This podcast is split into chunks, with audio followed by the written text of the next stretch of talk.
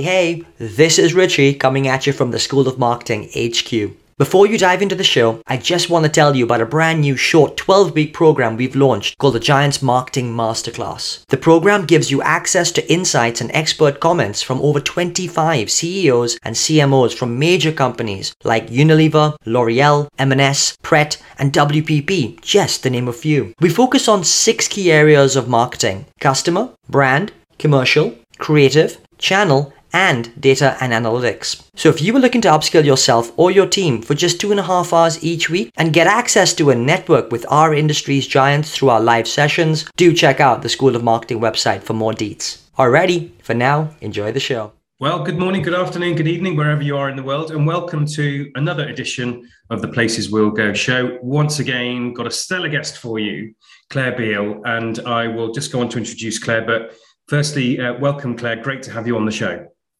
Hello, thank you so much for having me very early, but um, I'm uh, I'm trying to pep myself up with lots of caffeine this morning. Yes, well, uh, um, that's right. For, you may not have realised, but we're still going out eight o'clock on a Friday, even though we sort of publish it whenever during the day. But yeah, our guests are sort of you know somewhat sideswiped by the eight o'clock Friday um, Friday morning thing. But anyway, welcome, Claire. So just to introduce everybody to Claire, our stellar guest today. Um, Claire is, is most famously known for working at Campaign for 20 years. So, the preeminent UK marketing uh, publication, marketing advertising publication. I would I would say Claire is right up there in the top. I remember Brian Clough used to say, "I'm not the best, but I'm in the top one."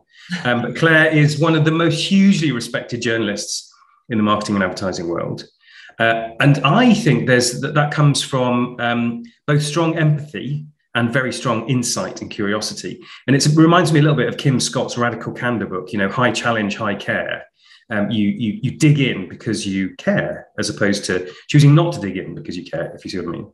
Um, I've also got uh, a bit of a personal story with Claire, in that Claire really was um, integral to getting the marketing industry sprintathon off the ground with campaign 2019, including featuring in the, the ad for the event uh, which was which was very brave of you, Claire. So I thank you again for that.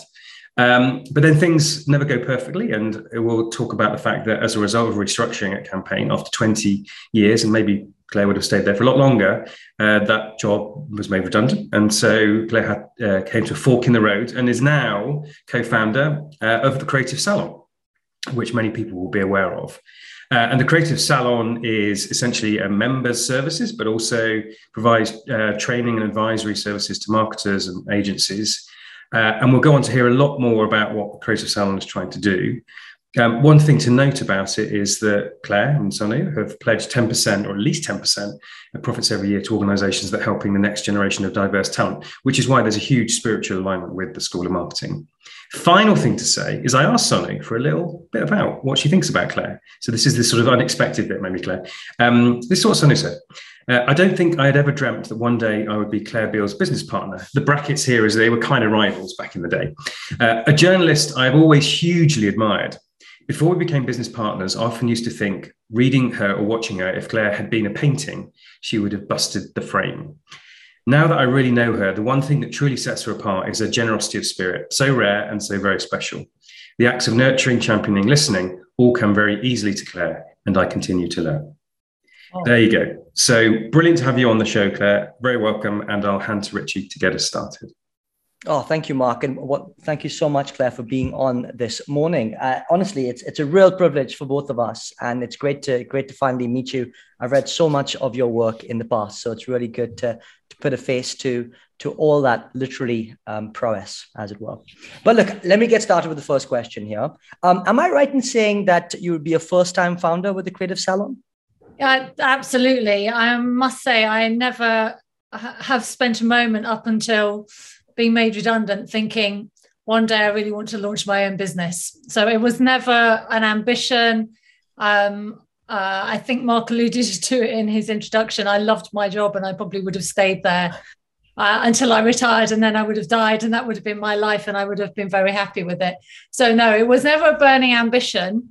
Um, but like so many things in life, when uh, when you kind of find yourself at that moment where you have to um, uh, play your hand. Uh, I did it, and I've I'm so happy to have uh, now have that founder um, tag after my name because it's been an amazing journey so far. And I just want to uh, tell us a little bit more, right? Because clearly doing it in this moment in time, the last couple of years, you know, all the turbulence that go along with it. How's the journey been? Like, I mean, enjoyable or give, give us the lowdown. Yeah, I mean, it was born, Creative Salon was born out of, um, I, not necessity. I got made redundant and I have a mortgage to pay. And, um, you know, I've got two kids. And so I, I needed some income. I couldn't just slink off into the shadows. So it was, it was born out of necessity. Um, but from the minute I um, was told I was going into consultation at campaign, I never felt anything other than excitement because suddenly my um, my history, the rest of my life was an unwritten story. So that was instantly thrilling. And I've approached um, this whole journey, and I know Sonoo has too, with really open mind, open heart, and looking for the the joy in this experience. So um, it, it has been um, really exciting, and I think we've both felt that we've proved things to ourselves and stretched ourselves in ways that we um, we would never have dreamed of.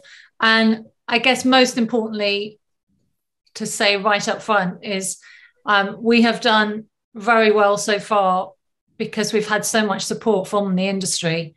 Um, so yeah, it's it's uh, it's a really lovely um, opportunity for us to give something back, and that that just means every day we kind of go into it with a spirit of of love which I felt uncomfortable saying in the early days because we were really clear that this business was had love at its heart, uh, love for the industry, love for the people, love for the kind of uh, next generation of talent that we could see, you know, knocking on the door. Um, and uh, I used to stumble in meetings when we were kind of trying to explain to people what we were doing because the word love isn't really used in a business context very often. But you know it definitely sits at the core of of what we're doing. Um yeah i mean it's not a word that's really come up very much. Redundancy has come up a lot on the show. Um, yeah. and, I, I love the expression don't be don't be sad it's over be glad that it happened. Yeah. Um, and then the other thought of course is that everything we do is practice for the next thing and so the positive payback of all the connections and uh, gifts that you've given through your working campaign probably did help. Um, I'm, I'm, actually interested to know a little bit more about Spirit of Love. So, what does that what does that mean? What do you give to the back to the industry? What's the give and get? How does it all work? Well, I think both of us feel that we have um, benefited and had a very privileged career to date because we've we've been i mean sonoo uh, sonoo came to this country 20 years ago. She was born in india and started her career out there. So she turned up in the uk um, and didn't know anybody and started a job um, at marketing week actually and instantly felt that she was taken into the bosom of the industry and found lots of people very supportive. And she uh, she found mentors and champions and she very much feels a debt of gratitude to um, the the industry and the people in it. Um, and I kind of feel the same. I I arrived in London with um, knowing nobody definitely not coming from that kind of background where you you had godparents who worked in advertising. Or I knew nothing, knew nobody, had not had nothing. Um, and uh, we feel that we've had a very uh, privileged careers, not financially, but emotionally and um, inspirationally because of the brilliant people we've met in the industry. And, so it's been good to us. So that's where the, the love comes from. And to be honest, I think we've both worked for companies in our time who um, make make money out of the industry, and it's just a, a revenue stream amongst many others for the companies.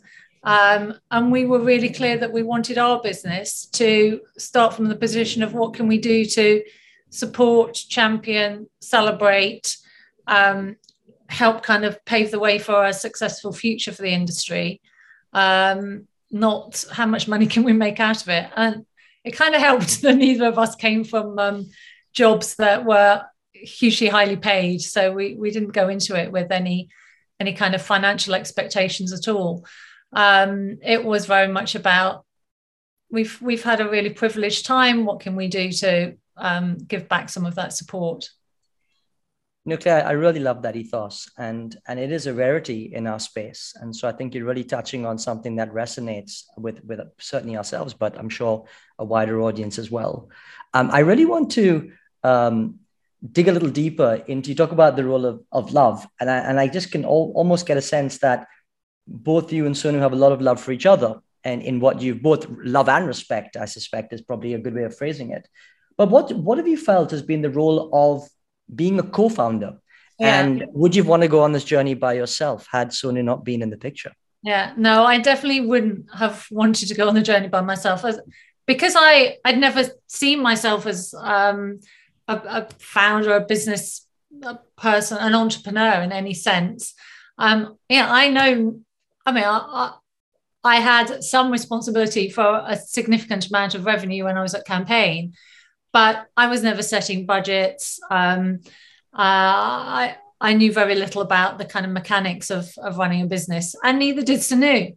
But to share the um, the learnings together has been really helpful because in every meeting where we've been bombarded by lots of information about spreadsheets and projections and uh, you know whatever I haven't understood she has or whatever she hasn't understood I have. It's a, at a very practical level, it's been um, really good to have a, a partner. Um, and I should say here, it's that the business is uh, uh, was founded by me and Sonoo, but very early on we brought in our colleague Jeremy Lee, who also used to work for Campaign. So kind of the three of us together have really established the business, and Jeremy's been a really fundamental part of of it as well. Um, but with Sonoo and I, I think we um, because we we'd never really we didn't know each other that well i have to say before we went into business we'd kind of worked together a little bit and we'd certainly circled each other for a long time but instinctively we knew we sh- shared a lot of the same values. We liked the same people. We love the sitting in um, meetings talking about creative ideas and um, strategy. And we just and we love the social side of the industry as well going out and meeting people. So to share all of that with somebody to have um, a kind of uh, uh, somebody by my side that i can text any time of the day and night going oh this was amazing wasn't it and sharing the highs and lows and it's all the cliched stuff um, but i i'd never really appreciated before how joyful that could be yeah, uh, we shouldn't forget Jeremy. I actually bumped into Jeremy last weekend, and uh, you know, he is an important part of the triumvirate. So good call out. Let, us go back in time. Um, it's 20 years at campaign. Uh, I suppose the two obvious questions: yeah, how, how did you land that job, and what what kept you there for so long? Yeah, well, I I was actually with uh, so campaigns published by a company called Haymarket, um, and I joined Haymarket. I think well I was there for 27 years. So I joined uh, in the early 90s. Um, and I did, I'm going back a long, long time, obviously, but uh, when I was at university, I did a degree in English. And everybody on my course um, was applying, this was in the late 80s, everyone was applying for jobs in advertising or journalism. And I found a job advertised in The Guardian in the days when jobs were advertised in newspapers. I found a job um, with a company called Mediatel, which is still going and thriving, um, to be a journalist writing about advertising and media and marketing. And I didn't know what I wanted to do, but this kind of seemed to combine the things that everybody around me wanted to do. So that was my first job in the industry. And it actually was, uh, I was writing online news back at the tail end of the 80s. And it was, uh, those of you old enough to remember the days of Prestel and Oracle, where it was kind of very um, uh, basic digital content delivered on a through a telephone line. Um, so that was a pioneer. Um, but yeah, that was my first job, digital news writing. And then and then 20, 20 years or 27 years, what what kept you what kept you there? Well, so once I joined campaign, um, uh, Haymarket was a great company to work for. Obviously, it was a family-run business, and uh, you know, it, it has um, successfully had people kind of staying around for a long time. So it was obviously some corporately they were doing something right because there were a lot of people that stayed for a long time. Um, I just, I, I never have sat there thinking uh, this is where I want to get to in three years' time, five years' time. So I never, I, I never was an ambitious person. Um, I was only ambitious for in the moment. I want to get the best story. Um, I want to meet uh, the elusive person. Um, uh, I want to have my byline on the front page. That that was the kind of the extent of my ambition. It was very uh, day by day. Um, but when I got there, I just uh, I find the industry so fascinating. And obviously, if you look at the span of my career uh, over 25 years, while I was there 27 years, how much the industry has changed. So when I started out, we were um, we were writing on um, computers, but there was a, still a lot of cut and pasting that went into making a weekly print magazine. Um, fast forward, and it and campaign was a weekly print magazine. So you worked hard three days a week, and then there was nothing to do for two days a week because the news cycle didn't start until the following week. Um, so it was a very, very different time, very, very different job. Um, and the industry itself was much simpler. There were two commercial channels, and um, Sky was was just getting off the ground. So, if you imagine how the arc of the industry has developed over that time, there's always been something new and challenging to learn. Um, and I just have found found myself surrounded by people that I have always found fascinating, inspiring, challenging, um, thought provoking, you know, filling me with. Uh, I've never, I have to say, and the immense privilege of that job over all of that time. I don't think I ever woke up in the morning thinking, I don't want to go to work today. I don't, I think I've got an, an, a difficult day ahead of me. I never ever felt that in a quarter of a century, which, yeah, I, I realize is a massive privilege. I take that, that that certainly is a bit of a rarity. Um, and I'm I am super intrigued about this. You know, the, the thinking around not planning. You know, uh, a longer term game plan, as it were, for your career, and you know, even use the term wasn't ambitious in, I guess, a conventional sense of that of that term, but more ambitious in the sense of really creating the best stories, getting the best um, sort of editorial um, elements to it. I wonder if, if perhaps you were reflecting on that that thought. Would you do anything differently? And if you were then advising perhaps your younger self, would it have been exactly the same that you'd have, you know, as the way you'd have carved out your career in that in that way? I think I, I mean I think it is very good to have a career plan and have some idea of where you want to uh, end up and. Uh, you know, I still have a big mortgage, not a big more. I still have a mortgage that I struggle to pay every month. Um, and I would have liked to have had a bit more kind of ambition around um, my financial acumen and working out how, uh, as I got older, my salary kind of kept pace with my um, my age and experience, which it, it kind of never really did. Um, so, in that sense, yes, uh, I suppose you know just the experience that I've had over the last eighteen months. Um, there's a tiny voice at the back of my head that says, if you only found yourself in this position 10 years earlier, how much more uh, energy would you have for it? How much more um, kind of could you have thrown yourself into it? You know, I do have uh, I do have kids. I do have lots of other kind of things going on in my life. Um, but I don't know. I, I what would I have lost in terms of the um, the joys of working in that job at campaign for so long. Um, you know i did i saw campaign through into its international expansion and i ended up running network of eight editorial teams around the world. And um, so i would have i would have lost that experience perhaps. But if i was talking to a young person now or talking to my kids yeah i think you need to have a plan of how you're going to um, uh, not move up the career ladder. I think that's a very old fashioned way of looking at it. And that, that certainly, had I thought about it, that would have been the way I would have viewed my career as this kind of vertical ascent. And I, I don't think that's, um, that doesn't feel appropriate anymore. I think finding what you're good at and finding, um, uh, being happy to have a, a more horizontal career, I think is a really healthy thing.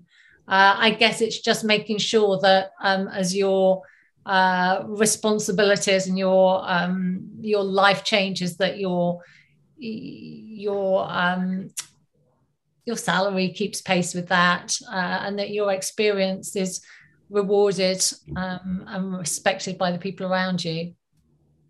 Um, we we you, you started to talk about purpose a bit there. Um, I, I, want to talk about that, but I'll come back to it because I, I, want to talk a little bit about you know your love of the craft of advertising and writing about advertising. We had Stephen Woodford on a couple of weeks ago, and you know he was talking about some of the best advertising he can remember. In particular, 1984 obviously is a classic. Um, so I mean, what, what's some of the what's some of the best stories that you've written about some of the best advertising that you've seen and heard? Um, gosh, that is a tough question, not, least because I'm very uh, loath to look back too much right now, to be honest. Mm. There was a moment when I was a campaign where we did the 50th anniversary of that magazine, and it felt like a, a moment in the industry. So this was uh, 2018. Um, and it felt like a a moment in the industry where we were poised uh, on the kind of the tail end of um, what had been probably a golden a golden period in British advertising, uh, and we were heading into a much more digitally centric, um, internationalized future. Um, and we did a a really heartfelt celebration of the people and the work uh, and I think we did justice to five decades of um, a vibrant, world beating industry. But from that moment on, I was really clear I'm not looking back anymore. So I very, mm. I tried very, very hard not to be one of these people that for a moment thinks, oh, the work used to be better, or um, uh, the agencies used to have more respect for clients, or the um, there was more uh, colorful entrepreneurs in the industry or anything like that. You know, I'm really clear that I'm facing forwards. So it is a difficult question to ask. I mean, I remember um, sitting in meetings and seeing things like Guinness Surfer um, and uh, the um, being shown showcased some of the reels from the agencies at the the end of the 80s and into the 90s and just feeling dazzled by the breadth of exciting work. Um, one thing that I really remember actually was a, I can't remember the event, but it was a, um, a tribute that was paid to John Hegarty, and they played all of his Levi's ads on a big screen. Um, and I always think seeing seeing advertising in a, a, kind of collective moment where you're sharing the experience with a lot of other people. And it's big and it's it's shown in all its glory. That is a, always for me one of those moments where i catch my breath and the hairs on the back of your neck go up. Um, so i remember moments like that where just the the sheer brilliance of the industry is is shown loud and proud. Um, but yeah i'm mark i'm really i'm really looking forwards. Mm. uh, yeah, I think uh, there's so many more exciting things to come. Uh, by the way, I, I love that phrase, facing forwards. And I think that is, you know, um, I, I, think we all need to sort of look to the future, certainly given the last couple of years. Perhaps a lot of people want to put those couple of years behind in, in many ways. But tell us a little bit about what you see as the key opportunities then as you face forwards. For me or for the industry or both? Let's do both. Okay, for both.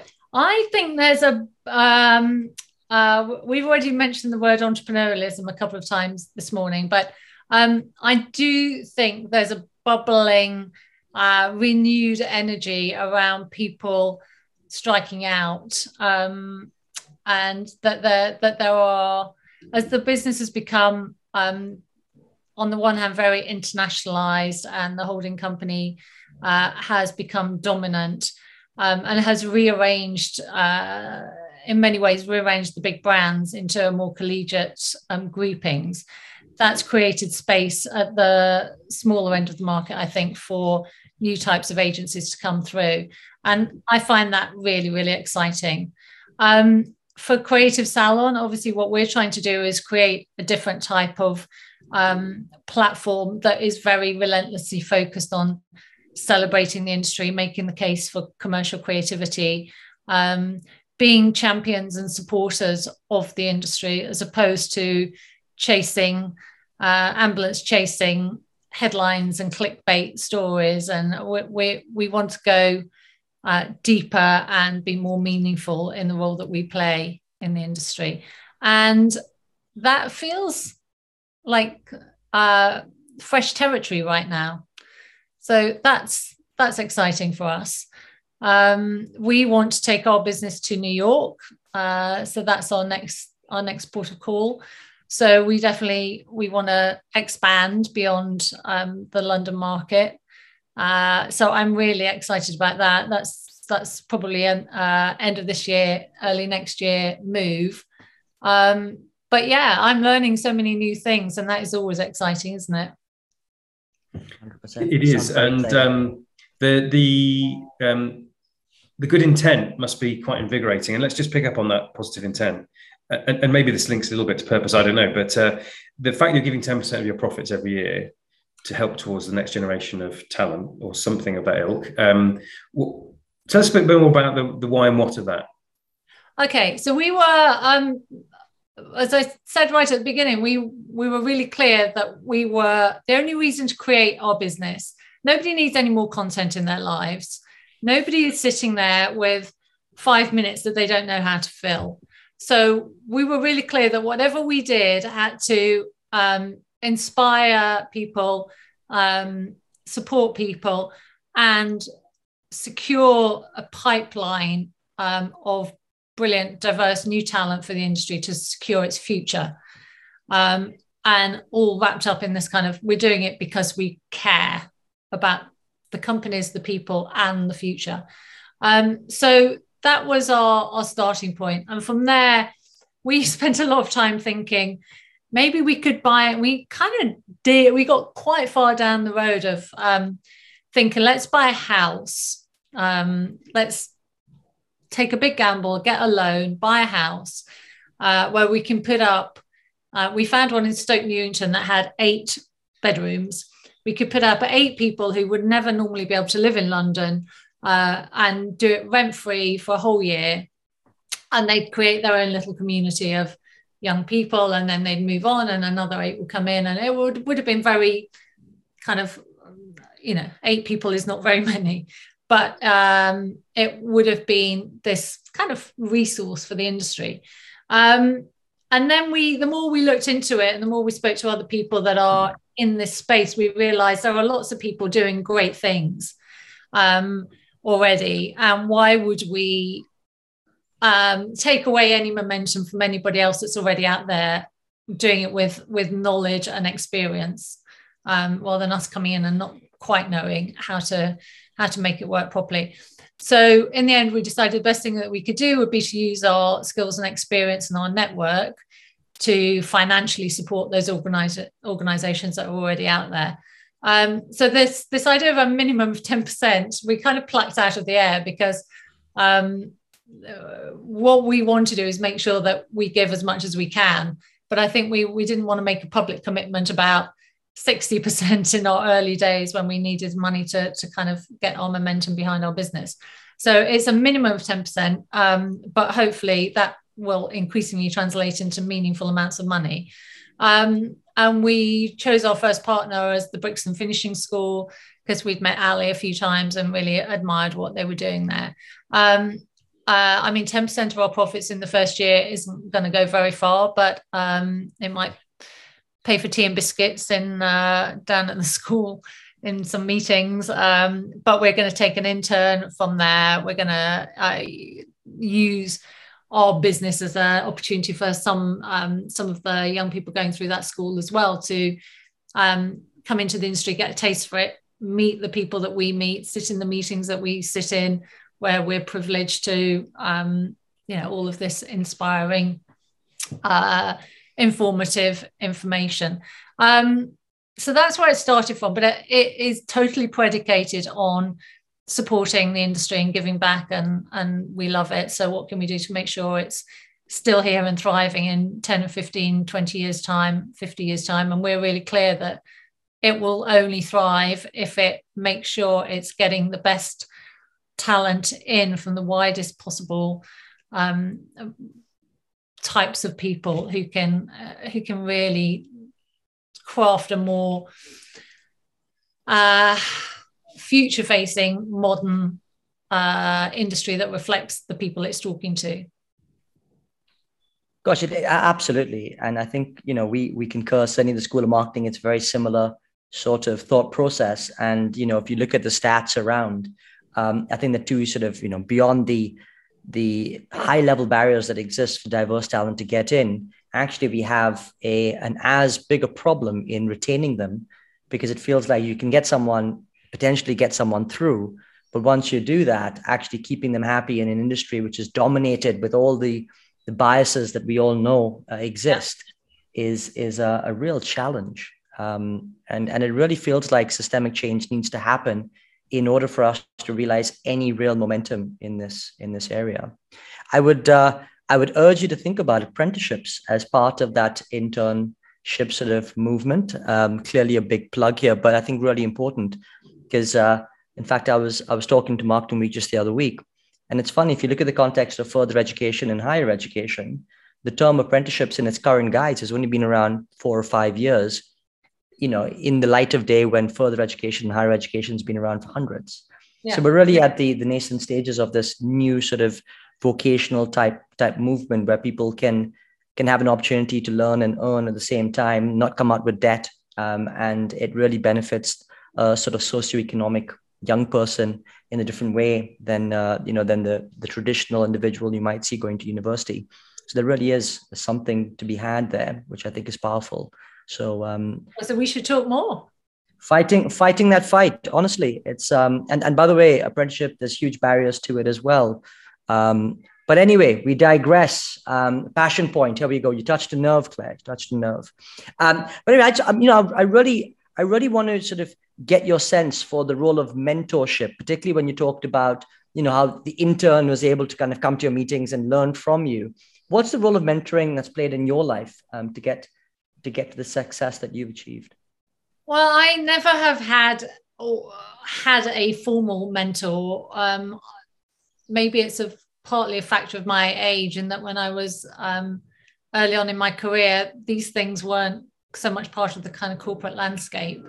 Um, but there were certainly uh, a couple of people who I would say were always um, so one would be John Bartle, who was a founder of um, Bartle Bogle Hegarty, and the other one would be Jeremy Bullmore, um, who's uh, a legend in the industry. Both of them are um, uh, several years older than I am, and both of them have been incredibly kind and supportive all the way through my career. So um, it, there was no sense in which they were officially given me as a um, somebody to mentor, but they both took it upon themselves to um, play that role in a soft way. Uh, by the same token, I have never officially been a mentor um, of anybody, but obviously I've run teams, and uh, we're thing about an editorial team is it, it's a very close knit team, um, and we uh, we've always tended to kind of hire people straight out of um, uh, college and university, and then groom them into the ways of campaign.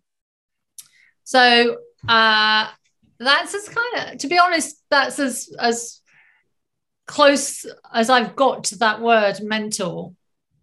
Um, and I'm really supportive of the idea of formalizing the process because I think it it can drift into let's just have a nice lunch or um, you know, kind of cat, the odd catch up where there's not not really any clear agenda. Um, so I really support the idea of it being, uh, you know, having proper purpose behind it.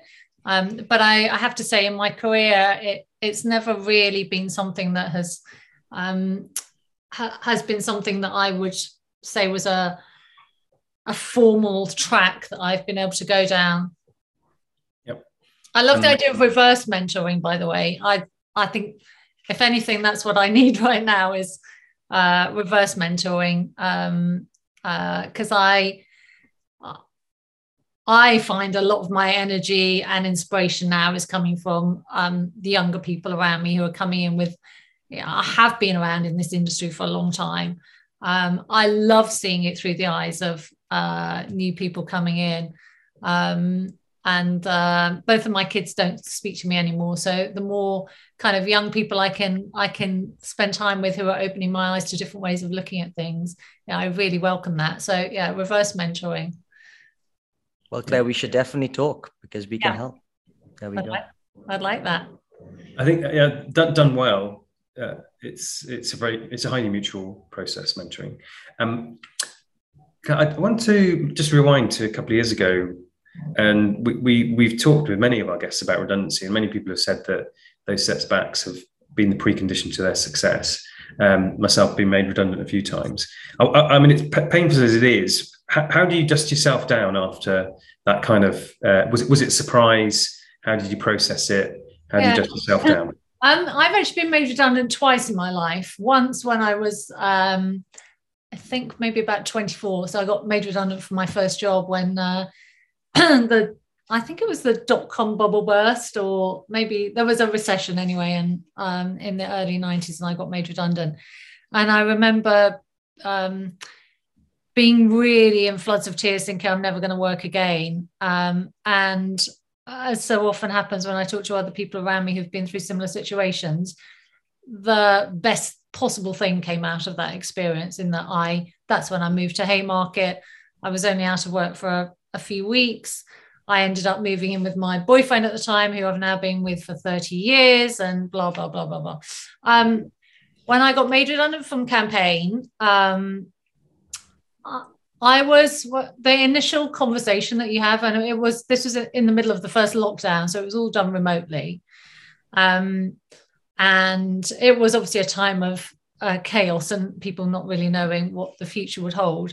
So this was um, May June 2020, and uh, I got called into a Zoom meeting, um, and I kind of knew because they they'd said we're going to put people into consultation, so if you if you're going into consultation, you'll get a you, you'll find a diary invite in your diary. So I kind of knew that conversation was coming, um, and um, uh, they were they ended up taking out the whole kind of division that I was part of. So it it didn't feel personal particularly, but I had been there for a long time, um, and I was, you know, I was probably a more expensive person. Um, and in the spirit of new blood, yeah, frankly, maybe it, it was time that I moved on. Um, so I never had that moment of it's unfair. Um, it's uh, a bad. They've made a bad decision. I totally embraced it. I was but I think I was a little bit. My voice was a bit wobbly in the meeting, maybe. But the minute that meeting ended, um, I was fired up.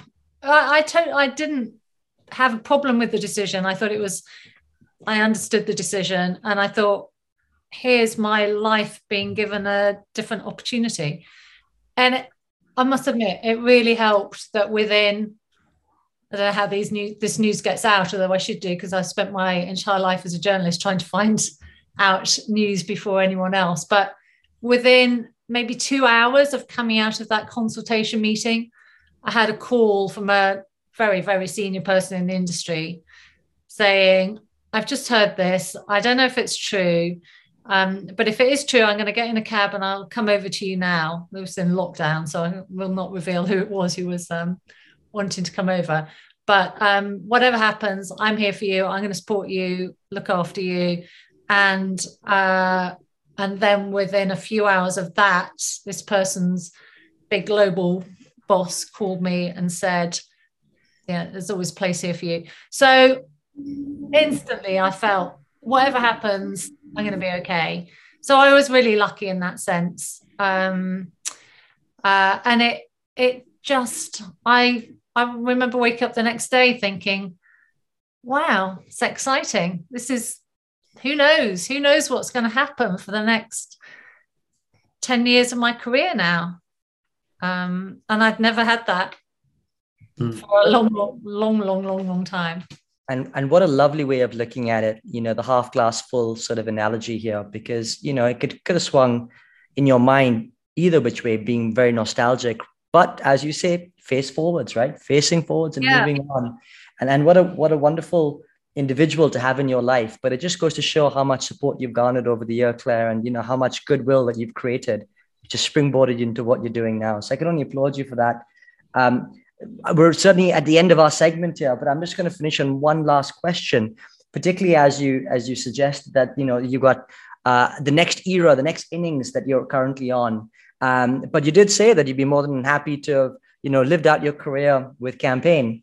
Um, but I just want to get a, get a sense from you as to what your vision is for yourself for the future. What would you say you'd want to have your legacy in this next era as you move forward? Um, I would love to think that I I leave when I leave the industry that I leave it um, having done everything I could do to make sure it's got a good future ahead of it, um, and uh, that everybody that has come into contact with me feels that I've added something to to them and being a, a support to them.